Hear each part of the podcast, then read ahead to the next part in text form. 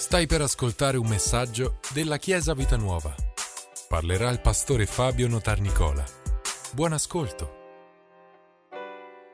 Alleluia, benvenuti a tutti voi. Questa mattina voglio concludere eh, un percorso che abbiamo fatto in realtà per, in occasione della Pasqua e quel percorso si intitolava e si intitola perché volete, volendo potete riascoltarlo uh, sul sito della Chiesa, su Spotify. Um, il, il, messaggio, il titolo è uh, Storie che lasciano il segno. Abbiamo seguito i segni uh, riportati dal Vangelo di Giovanni e i più attenti di voi, immagino tutti quanti, vi sarete resi conto che io a un certo punto ho detto che i segni di Giovanni sono sì sette, ma in realtà poi ce n'è un altro, un ottavo, Sette sono i segni che Giovanni racconta, riportati nel Vangelo di Giovanni, prima nel tempo del ministero di Gesù sulla terra. Ma poi ne ha raccontato un altro che è avvenuto dopo la resurrezione di Gesù. È un segno che in realtà ne racchiude diversi, ma che girano tutti intorno alla stessa cosa, cioè Gesù che si presenta ai discepoli per mostrare che lui è risorto e, e per rincuorare i discepoli che non avevano creduto in qualcosa di in una fantasia, ma in qualcosa di vero, reale, concreto. E, e, quindi andiamo proprio lì nel Vangelo di Giovanni, al capitolo 20, e questa, leggiamo questi versetti. Oggi il messaggio è importantissimo, come ogni domenica, ma oggi veramente questo messaggio ha scaldato il mio cuore mentre lo preparavo, mi ha parlato tanto e credo che parlerà tanto ancora a me stesso quest'oggi, ma anche a tutti noi e a tutti coloro che ci stanno seguendo. Giovanni capitolo 20 dal versetto 19 dice così, Or la sera di quello stesso giorno, quale giorno? Il giorno in cui Gesù si era rivelato a Maria Maddalena. Quindi siamo in quel giorno lì. Lui si è rivelato a Maria Maddalena, lei va a correre dai discepoli, ma i discepoli andranno al sepolcro, ma non hanno ancora visto loro personalmente Gesù. La sera di quello stesso giorno, il primo della settimana, mentre le porte del luogo dove erano radunati i discepoli erano serrate per paura dei giudei, Gesù venne e si presentò là in mezzo e disse loro pace a voi. Ah, notate subito che si passa dai discepoli che hanno paura, perché ovviamente Gesù è stato messo in croce, hanno paura di fare la stessa fine, quindi stanno, sono chiusi in casa, hanno paura, vi ricordate che i segni, abbiamo raccontato che i segni spengono le nostre paure e quindi qui, anche qui, in questa occasione c'è una paura che viene spenta. E qua viene detto che i discepoli hanno paura, Gesù si presenta in mezzo a loro, e dice pace a loro e detto questo mostrò le sue mani e, uh, e il costato. I discepoli dunque, vedendo il Signore, si rallegrarono. Un altro modo per intitolare questo messaggio potrebbe essere dalla paura alla gioia. Notate, è bastata la presenza di Gesù e dalla paura si rallegrano, passano alla gioia. Possiamo dire tante cose, possiamo studiare tante cose, le studiamo, possiamo insegnare tante cose, le insegniamo, possiamo impegnarci a fare tante cose ed è giusto farlo. Però ricordatevi che, che ciò che ha cambiato la nostra vita è la presenza di Gesù. È Gesù che è venuto nella nostra vita, si è presentato nella nostra vita attraverso lo Spirito Santo, attraverso la parola, attraverso tante cose. Ma ciò che ha cambiato l'umore dei discepoli è stato semplicemente Gesù che si presenta in mezzo a loro. Ciò che cambia l'umore nella tua giornata è la consapevolezza e realizzare il timore di Dio, credere, avere consapevolezza che Gesù è con te, che Gesù è lì dove ti trovi, assolutamente lì presente con tutta la sua persona. Non ha detto molto, ha detto solo pace a voi e già, ma il fatto di esserci, wow, cambiato tutto. Questa è una cosa molto importante. In effetti il segno che andiamo a studiare oggi è proprio il segno della presenza, la presenza di Gesù con noi. E dice, i discepoli dunque, eh, vedendo Gesù, si rallegrarono. Poi Gesù di nuovo disse loro, pace a voi, come il Signore ha mandato me, così io mando voi. E detto questo, soffiò su di loro e disse, ricevete lo Spirito Santo. A chi perdonerete i peccati saranno perdonati, a chi li riterrete saranno ritenuti. Questo passaggio è molto importante perché Giovanni in questo episodio ci sta raccontando quel passaggio meraviglioso dalla presenza di Gesù con i discepoli fisica al tempo della Chiesa. Infatti lui si presenta, ma soffia su di loro lo Spirito, perché, come a dire, d'ora in poi la mia presenza sarà mh, tangibile, reale, ma attraverso la presenza dello Spirito Santo. Gesù doveva scendere al Padre e avrebbe lasciato la Chiesa, avrebbe, lasciato la, avrebbe affidato la Chiesa allo Spirito Santo. E attraverso lo Spirito Santo è sempre Gesù presente, è sempre Dio Padre presente, però stava cercando di insegnare ai discepoli che d'ora in poi le cose cambieranno. E soffia su di loro e gli dice in questo modo, non rimanete legati alle cose del passato. Le cose del passato, i tre anni vissuti insieme, o oh, i discepoli hanno vissuto tre anni con Gesù, hanno visto delle cose straordinarie, tutti i, sogni, i segni che abbiamo studiato. E dice, i tre anni che abbiamo vissuto insieme sono stati fantastici, ma adesso non potete rimanere chiusi in quelle cose, non potete rimanere legati alle cose del passato. E, e, e questo vale anche per le cose negative. Non puoi rimanere chiuso, farti chiudere, eh, ingabbiare dal passato. Soffia su di loro per aprirli a un futuro ancora più glorioso. E questo è un messaggio sempre valido per la Chiesa non rimaniamo chiusi nelle cose del passato, belle o brutte che siano. Lo Spirito soffia per spingerci nelle cose nuove, in cose nuove. E guardate, una cosa bellissima che Gesù dice, come il Padre ha mandato me, così io mando voi. Il Padre come? Come Gesù è stato mandato? Nella pienezza dello Spirito. Come Gesù sta mandando noi in questo mondo a portare la sua parola? Nella pienezza dello Spirito. Però c'è una sottigliezza da evidenziare. Quella parola, quando dice come il Padre ha mandato me, non sta dicendo che la sua missione è finita, o meglio, non sta dicendo che lui non c'è più. Lui dice il Padre ha mandato me, io adesso sto mandando voi, ora siamo tutti insieme in missione. Gesù è con noi e attraverso lo Spirito Santo. Però qualcosa sta cambiando. E guardate, c'è un aspetto importante perché Gesù sta cercando di far capire ai discepoli che da ora in poi eh, la cosa importante non è vedere fisicamente Gesù, perché non sarà più possibile. La cosa importante è credere in Gesù e credere in quello che lui ha fatto. Però andiamo un attimino avanti e capirete meglio quello che vi sto dicendo. Sapete, qui c'è la storia di, di, di Tommaso, tutti quanti noi conosciamo, almeno per sentito dire, Tommaso. Leggiamolo. Or Tommaso, siamo al versetto 24, Or Tommaso, detto Didimo, uno dei dodici, non era con loro quando venne Gesù. Oh, vi è mai capitato di perdervi, cioè non essere presenti proprio in quell'occasione quando c'è quell'evento particolare? O sempre presenti in chiesa, ma quella domenica è successo, ma allora ce l'avete con me, cioè io ci sono sempre sono sempre presente al lavoro, ma quando manco una volta è venuto il capo mega galattico per verificare, cioè, mm, come si dice, Tommaso è sempre stato con i discepoli, però ha mancato l'appuntamento.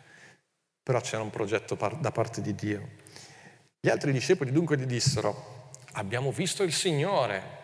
Mm, chissà quanto gli bruciava questa cosa di dire, eh vabbè, ma egli disse loro, se io non vedo nelle sue mani il segno dei chiodi e se non metto il mio dito nel suo costato, nel segno dei chiodi, la mia mano nel suo costato, io non crederò. Sapete quelle frasi che gelano l'ambiente? Abbiamo visto il Signore. Io, se non succede questa cosa, non crederò. Peggio del silenzio che c'è qui adesso. Otto giorni dopo, quindi mi piace questa parentesi di otto giorni, io per otto giorni non, no, non credo, no. Ma guarda che l'abbiamo visto, eh. no, ho detto di no, non mi interessa.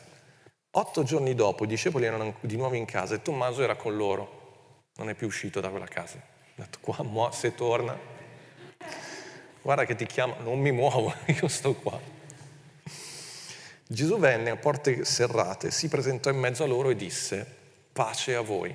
Notate che ancora si parla di questa presenza. Questa lezione di oggi, questo incontro, in realtà è una via di mezzo tra il percorso dei eh, segni e il percorso del, dell'anno, della presenza, perché in realtà si parla di presenza. Si presentò in mezzo a loro e disse, pace a voi. Tommaso non sappiamo se ha fatto un passo indietro, vabbè l'ho visto, speriamo che non mi veda. No, poi Gesù si rivolge proprio a lui. Gesù non lascia mai nulla in sospeso. Chiesa, Gesù ha i suoi modi, i suoi tempi, molto gentilmente, ma viene a sistemare ogni cosa della nostra vita. Dite gloria a Dio. Non viene a mettere in imbarazzo, vi ricordate il primo segno, l'acqua è mutata in vino, non viene a mettere in imbarazzo, però l'acqua in vino la dobbiamo cambiare. Non viene a, a evidenziare i tuoi peccati, però dobbiamo cambiare qualcosa, ok? E quindi Gesù si presenta, va da lui e gli dice, metti qua il dito e guarda le mie mani, stendi anche la mano e mettila nel mio costato e non essere incredulo, ma credente. Quindi un po' c'è il rimprovero, cioè l'esortazione. Sapete che credere è una nostra scelta? Tu puoi scegliere di credere o di non credere. Tu puoi scegliere di aprirti alla bellezza di Dio, alla sua parola, ascoltare quello che lui dice della parola, di te, del mondo, dei suoi piani. Credere oppure non credere. È una scelta, non è tanto una questione di, eh, di, di eh, situazioni ambientali, è una tua scelta, è una mia scelta. E poi Gesù gli dice chiaramente, metti la tua mano, tocca. Noi non sappiamo se, se eh, Tommaso abbia messo la sua mano o meno.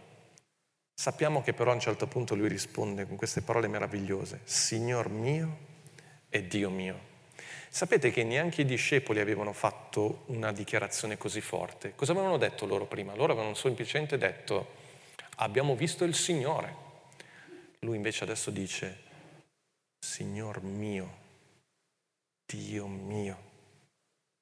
Non abbiate timore dei dubbi e, e, e dell'incredulità che ogni tanto passa nella nostra vita, perché Dio sa come risolvere anche questo. L'importante è essere sinceri. L'incredulità di Tommaso lo ha portato a una fede ancora più profonda portare avanti i nostri dubbi, i nostri, eh, i, i nostre, eh, le nostre domande non è un peccato davanti a Dio. L'importante è essere sinceri ed essere reali con Dio. Dire sì, credo, credo e poi dopo continuare a coltivare dentro di noi pensieri che non ci aiutano e anzi ci portano indietro, non, non, non porta a niente. Guardate come Tommaso ha avuto un dubbio, lo ha espresso però è stato sincero davanti a Dio e Gesù lo ha aiutato a credere e la sua fede è stata, e la sua sincerità è stata premiata. È arrivato a esprimere una confessione di fede ancora più forte degli altri. Non abbiate paura dei vostri dubbi, non abbiate paura delle persone che esprimono dubbi. Siate solo sinceri. Dio sa come fare, Dio sa come aiutarci e Gesù si presenta e ci accompagna in tutto questo. E guardate, proseguendo questi versetti, eh, dice così, Gesù gli disse, perché mi hai visto, Tommaso, tu hai creduto? Beati quelli che non hanno visto e hanno creduto. Or Gesù fece ancora molti altri segni in presenza dei suoi discepoli che non sono scritti in questo libro, ma queste cose sono state scritte affinché voi crediate che Gesù è il Cristo, il Figlio di Dio, affinché credendo abbiate vita nel suo nome. Questa è la cornice conclusiva del Vangelo di Giovanni. Poi c'è un appendice che oggi che andremo a vedere.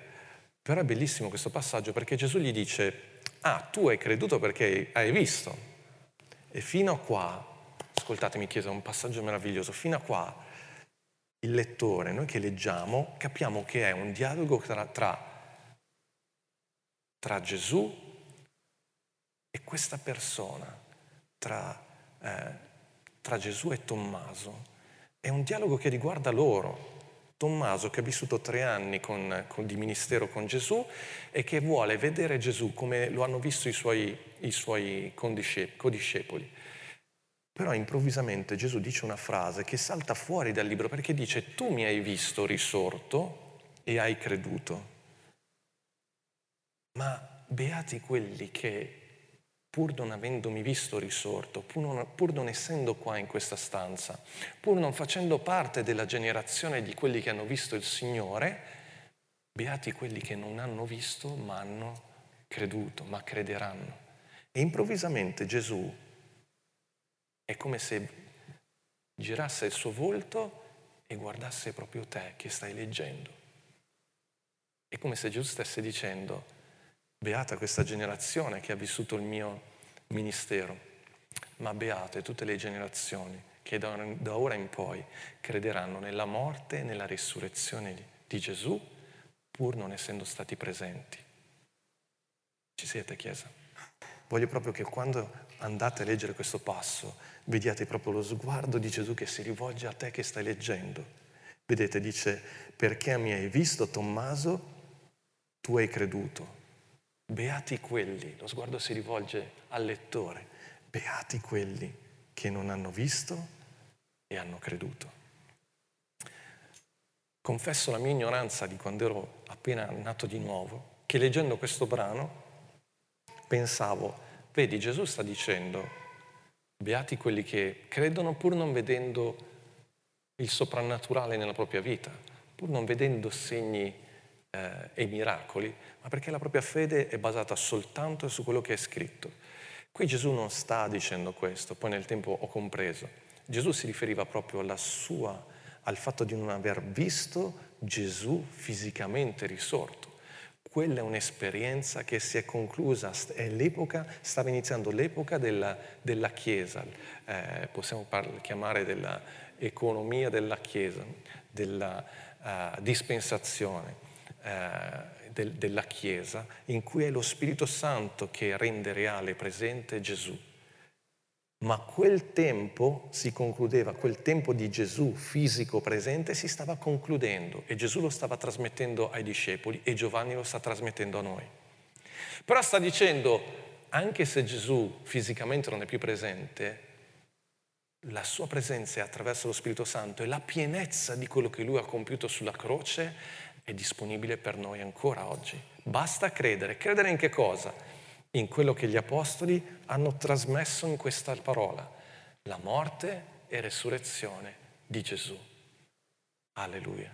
Chiesa, è un passaggio importantissimo, davvero importante. E sapete perché questo? Perché il segno di cui parliamo oggi ha come obiettivo questo, spegnere questa paura, la paura che è sì tutto bello, ma non, non, non riguarda me, purtroppo io in qualche modo non ci sono dentro. Gesù invece sta dicendo, guarda che riguarda anche te, anche se tu non hai vissuto duemila anni fa, ma stai leggendo questo brano 100, 200, 500, 1000, 2000 anni dopo, se tu credi nella morte e risurrezione di Gesù, questo riguarda, la buona novella riguarda anche te. Non so perché, ma noi abbiamo sempre tanti pensieri che frullano nella nostra mente. A volte abbiamo questi pensieri, queste convinzioni un po' nocive che ci impediscono di ricevere la pienezza di Dio. E ora andiamo un attimino avanti e vediamo che è proprio questa la paura che Gesù vuole spegnere, non solo nella Chiesa in generale, ma proprio nella tua vita particolare, specifica. Allora, andiamo un attimino avanti. Siamo quindi al capitolo 21, versetto 1 dice, dopo queste cose Gesù si fece vedere di nuovo dai discepoli. Vedete che l'obiettivo era convincere i discepoli che lui era veramente risorto. Ma Gesù non poteva, non aveva tantissimo tempo, doveva andare alla destra del Padre ed era il tempo dello Spirito Santo. Quindi Gesù si fece vedere di nuovo dai discepoli presso il mare di Tiberiade e si fece vedere in questa maniera. Simon Pietro, Tommaso, detto Didimo, Natanaele da Cana di Galilea, figli di Zebedeo e altri due dei suoi discepoli erano insieme. Simon Pietro disse loro, io vado a pescare. Ed essi dissero, veniamo anche noi con te. Così uscirono e salirono subito sulla barca, ma quella notte non presero nulla. Allora Pietro e gli altri uomini, insomma siamo uomini, sempre uomini, e c'era poca pazienza sì, Gesù si è mostrato, però poi va via. Insomma, noi dobbiamo concludere qualcosa, dobbiamo tirare il carretto, dobbiamo fare qualcosa. E quindi vanno a fare quello che sapevano fare, vanno a pescare, era il loro, il loro lavoro. Pietro soprattutto, quindi va, però notate che qua si ritrova di notte a non pescare niente. Vi ricorda qualcosa? Vi ricorda qualche episodio del Vangelo? Mm? Non avevano pescato niente, era già successo, era proprio la prima volta che Pietro aveva incontrato Gesù, o comunque che c'è stato un dialogo eh, nel quale poi Gesù lo invita a seguirlo. Proprio quella volta in cui poi attraverso la parola mm, Pietro dirà, va bene, non abbiamo pescato niente tutta questa notte, però alla tua parola getterò la, la rete. Siamo in Luca, capitolo 5. E quindi Pietro si trova a vivere un po' un déjà vu. Vi è mai capitato di vivere quelle situazioni dice, io questa cosa l'ho già vissuta? Magari un déjà vu a volte ci, proprio ci capita di, di capire, di, di avere la sensazione proprio di averla vissuta, ma intendo dire la situazione. Gesù riporta Pietro a vivere una situazione che aveva già vissuto. Gesù lavora spesso così nella nostra vita. Ti insegna qualcosa e poi ti riporta in quella situazione che prima una volta non avevi superato, per cambiano un po' i dettagli, ma ti riporta a rivivere le cer- certe cose affinché tu possa sperimentare l'insegnamento ricevuto e superare quello che una volta era un ostacolo per te insuperabile. E così Pietro si ritrova lì quella notte a pescare, perché ricordatevi, con Gesù nulla rimane in sospeso, Gesù risolve ogni cosa nella nostra vita, un po' qui, un po' lì, coi tempi suoi, senza forzature, ma lui sa come fare nella nostra vita. Versetto 4, al mattino presto Gesù si presentò sulla riva. Vedete, il segno è questo, la presenza di Gesù. I discepoli tuttavia non si resero conto che era Gesù e Gesù disse loro, figliuoli, avete qualcosa da mangiare? Essi gli risposero, no. Non è mai carino che uno sottolinei il fatto che non stai combinando nulla nella tua vita? Eh? Avete preso qualcosa da mangiare? Avete qualcosa? Però a volte è necessario. Gesù deve farti notare che non stai combinando niente per poterti parlare. È quella, quella tristezza che però porta a qualcosa di positivo. E dice, ed essi gli dissero, eh, scusatemi, ed egli disse loro, gettate la rete nel lato destro della barca e ne troverete. Essi dunque la gettarono e non poterono più tirarla su per la quantità di pesci. Allora il discepolo che Gesù amava disse a Pietro, è il Signore.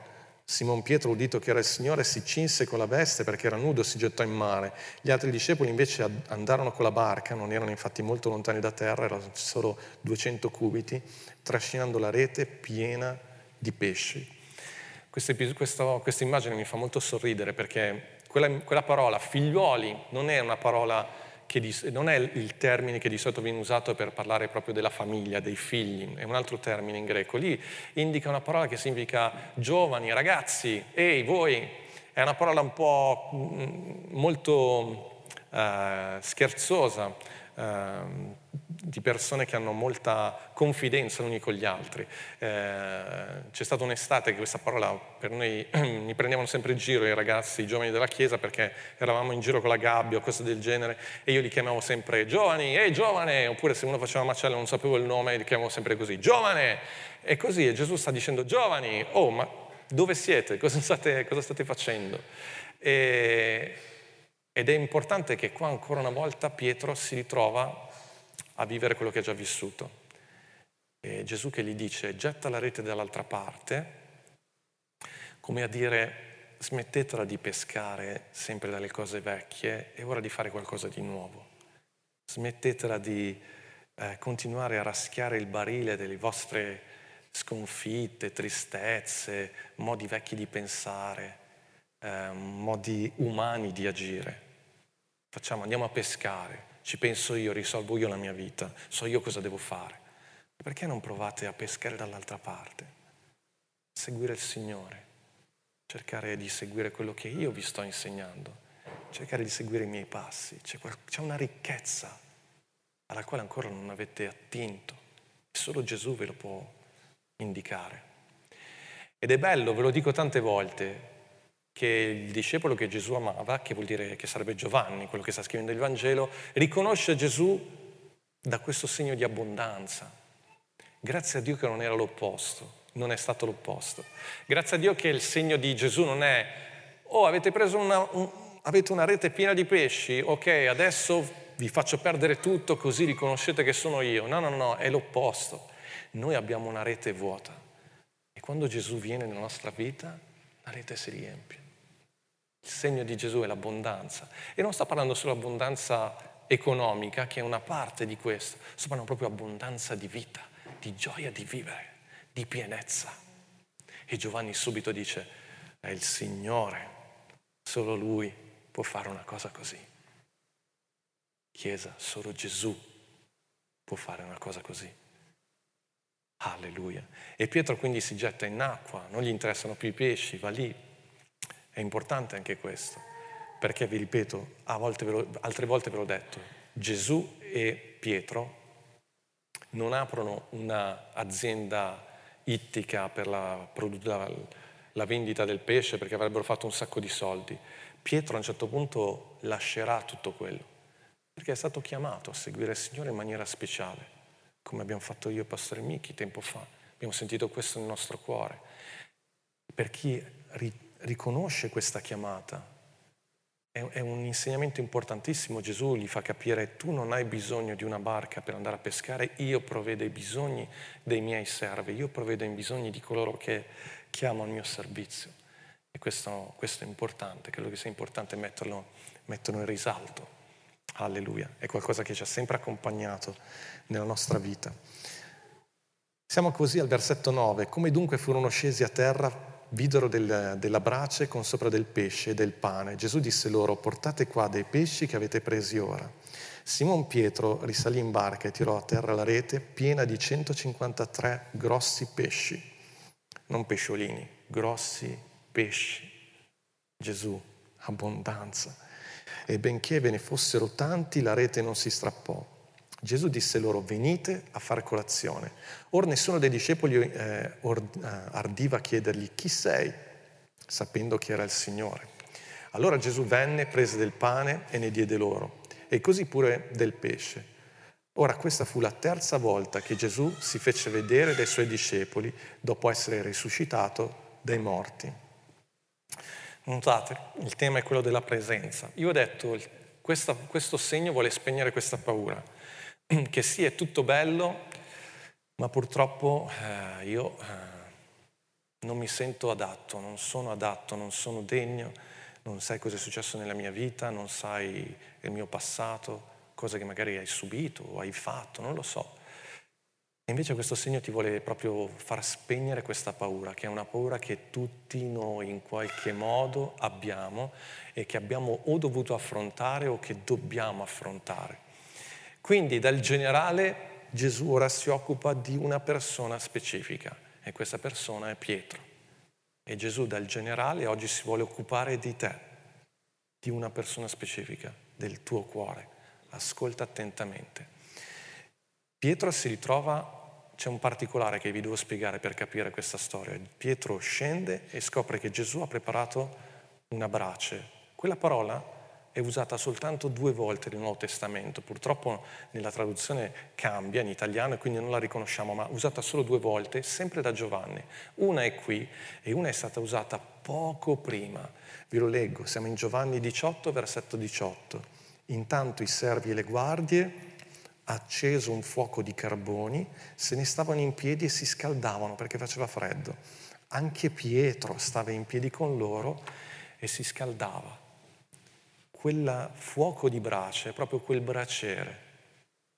Siamo a Gerusalemme, 800 metri sul livello del mare, era marzo-aprile, quindi la notte faceva freddo e Pietro mentre Gesù era stato arrestato e, e stava per essere crocifisso, si avvicina a questa, questa brace e, e, si avvicina e, e si scalda. Non so se vi è mai capitato, ma credo che sia esperienza di tutti, che quando ti succede qualcosa di veramente importante, bello o brutto che sia, una bella notizia, una brutta notizia, oppure ti succede qualcosa e ti, in quel momento ci sono dei piccoli particolari che si legano, legano indissolubilmente a quell'esperienza che hai fatto. E quando quel particolare è al di fuori, in un altro contesto, dopo anni, lo, lo, lo, rincontri, ti riporta a quell'esperienza che hai vissuto. Può essere un profumo, una canzone, una melodia, una persona, un colore, una giornata, un, un vento particolare. E ogni volta che, che nella tua vita eh, rincontri quel particolare, ti si riaccende la mente, torni a quello che hai vissuto, magari anche 10, 20, 30 anni prima. Per Pietro è stato questo bracciere, quel bracciere per lui rappresentava quella notte in cui lui non solo si è scaldato a quel fuoco, ma anche nel momento in cui una, una donna, una serva, viene detto, gli dice, ma tu eri uno di quelli che stava con Gesù. E lui il fuoco lo difende dal freddo, ma per difendersi dalla paura di essere arrestato, nega di conoscere Gesù. Lui che c'era stato per tre anni insieme, lui che aveva detto che non l'avrebbe mai abbandonato, lui sarebbe morto per lui, per Gesù. No, tu non andrai mai in croce. Mentre lo diceva, si scaldava a quel braciere, a quel fuoco. E Gesù lo chiama e dice vieni a fare colazione. E mentre si avvicina si rende conto che c'è quel fuoco. Ma questa volta Gesù è a fianco e questa volta su quel fuoco ci sono dei pani, c'è del pesce che Gesù eh, sta preparando per la colazione. Deve essere stato scioccante per Pietro, un'esperienza incredibile. Si può dire incredibile in chiesa, vabbè, un'esperienza perché si avvicina e la mente gli ricorda che poco fa è quel pensiero che lui ha, ha, ha rinnegato Gesù, probabilmente è anche quel tarlo dentro di lui che gli dice è tutto vero, i sette segni di cui abbiamo parlato, parlato sono veri, Gesù è morto e risorto, ha veramente camminato sulle acque, ha cambiato l'acqua in vino. È tutto vero, ha risorto anche Lazzaro dai morti, ha, ha guarito il figlio del funzionario regio, è tutto vero, ma non, va, non è per te. Tu non sei degno. E questo pensiero ce l'abbiamo tutti perché questo pensiero arriva, affonda le sue radici fin da Eden ed è una grande bugia, è la grande bugia che il nemico è riuscito a instillare nel nostro cuore quando ha convinto Adamo ed Eva a mangiare quel frutto. E lo hanno mangiato perché? Perché così come sei non vai bene, non sei degno, devi mangiare, devi fare qualcosa per diventare, perché i tuoi limiti, oh mamma mia, tu sei solo un uomo, solo una donna, c'è molto di più e l'hanno convinto, il diavolo è riuscito a convincere Adamo ed Eva a mangiare il frutto della della, dell'albero della conoscenza del bene e del male. Da quel momento si sono sentiti indegni e quel pensiero, in un modo o nell'altro, è dentro ciascuno di noi. Ma grazie a Dio Gesù è venuto a risolvere anche quello. E Gesù si presenta davanti a Pietro e, e gli lo riporta proprio lì.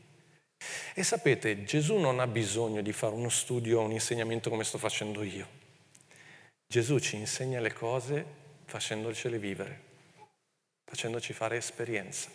È il modo migliore per insegnare le cose.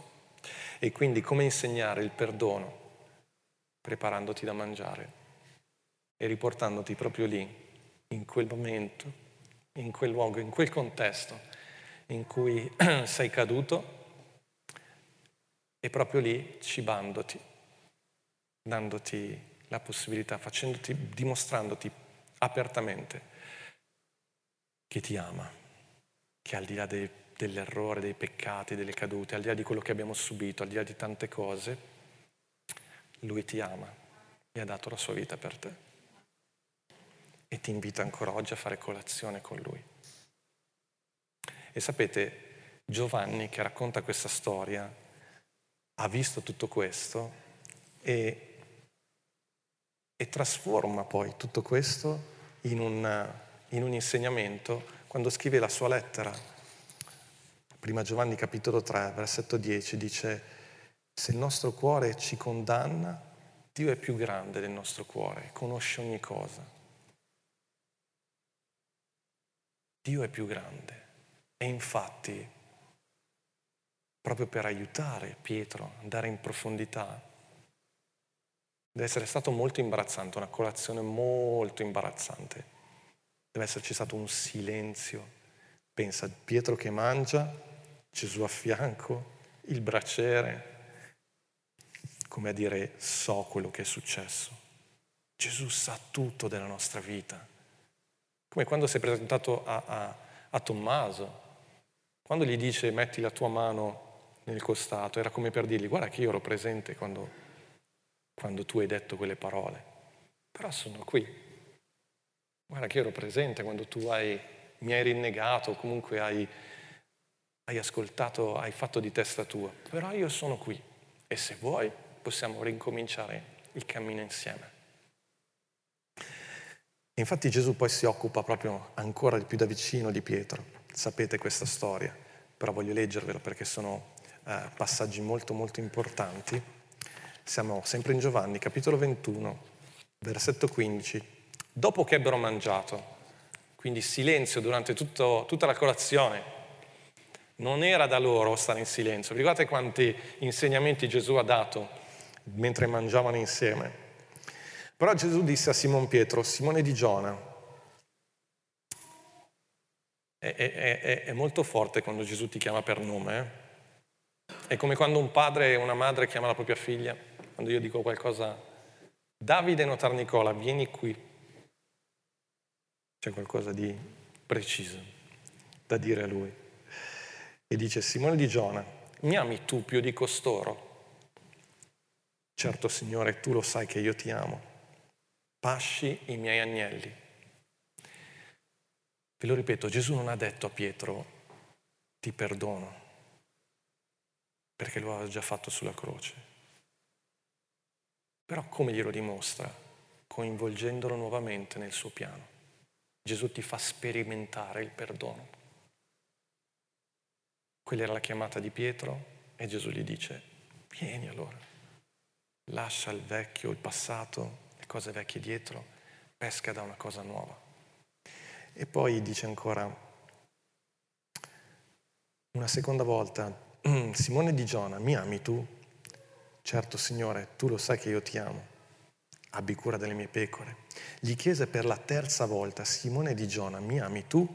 Pietro si rattristò che per la terza volta gli avesse chiesto, mi ami tu?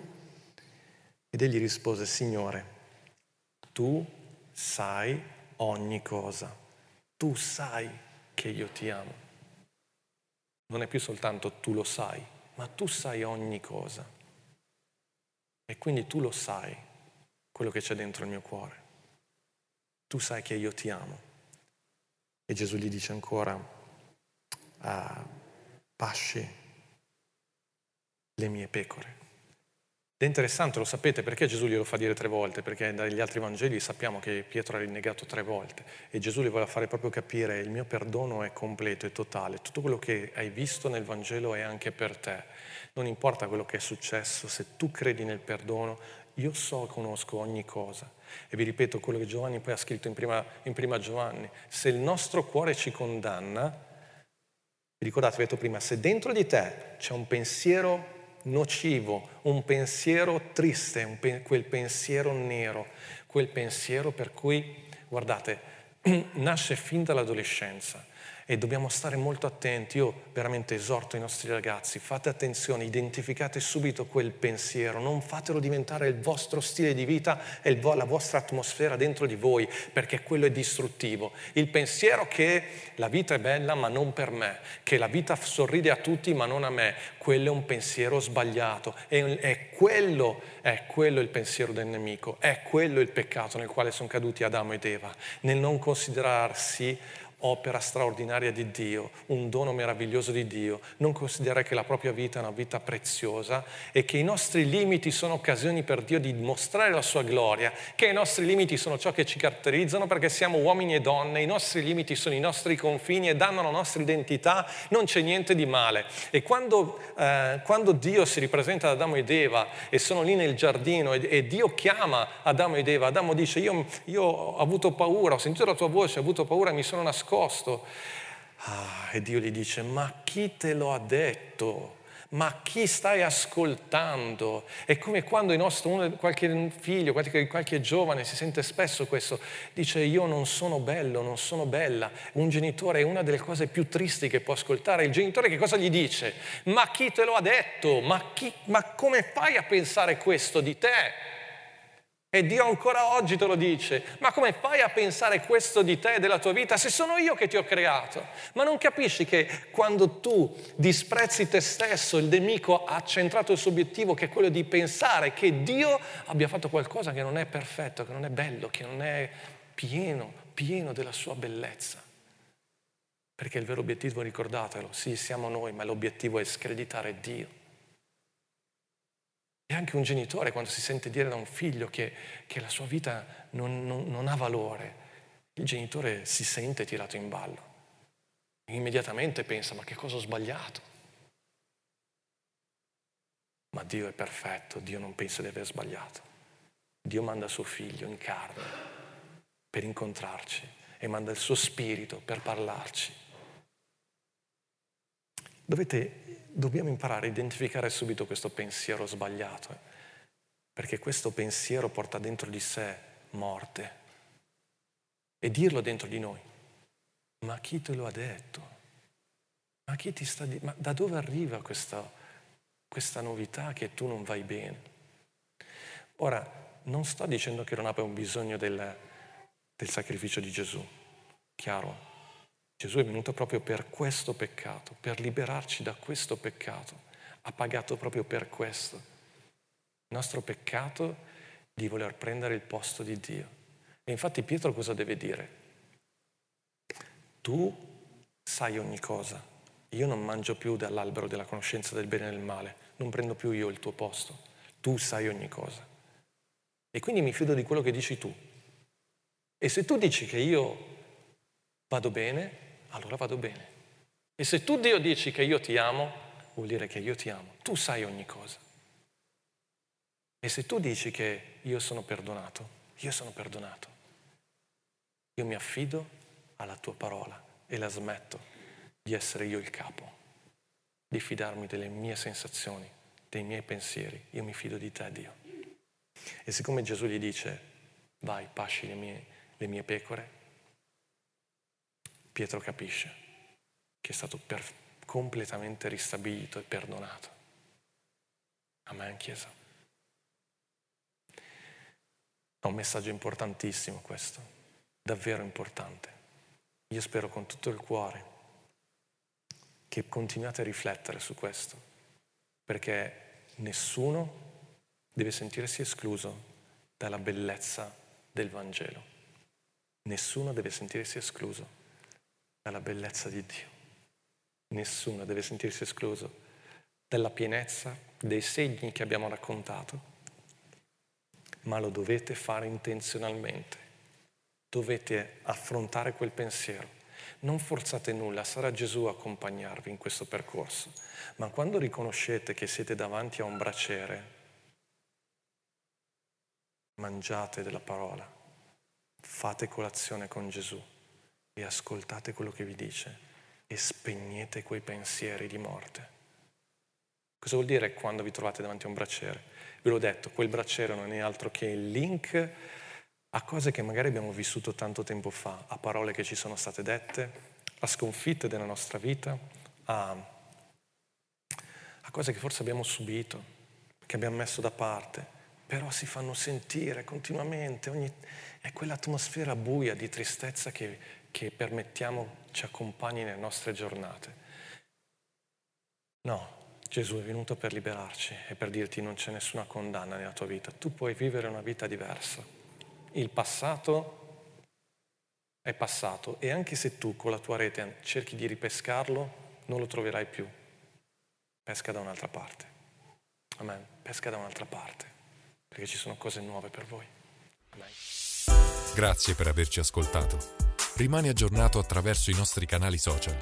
Ci trovi su Facebook, Instagram, Spotify e sul sito www.chiesavitanuova.org.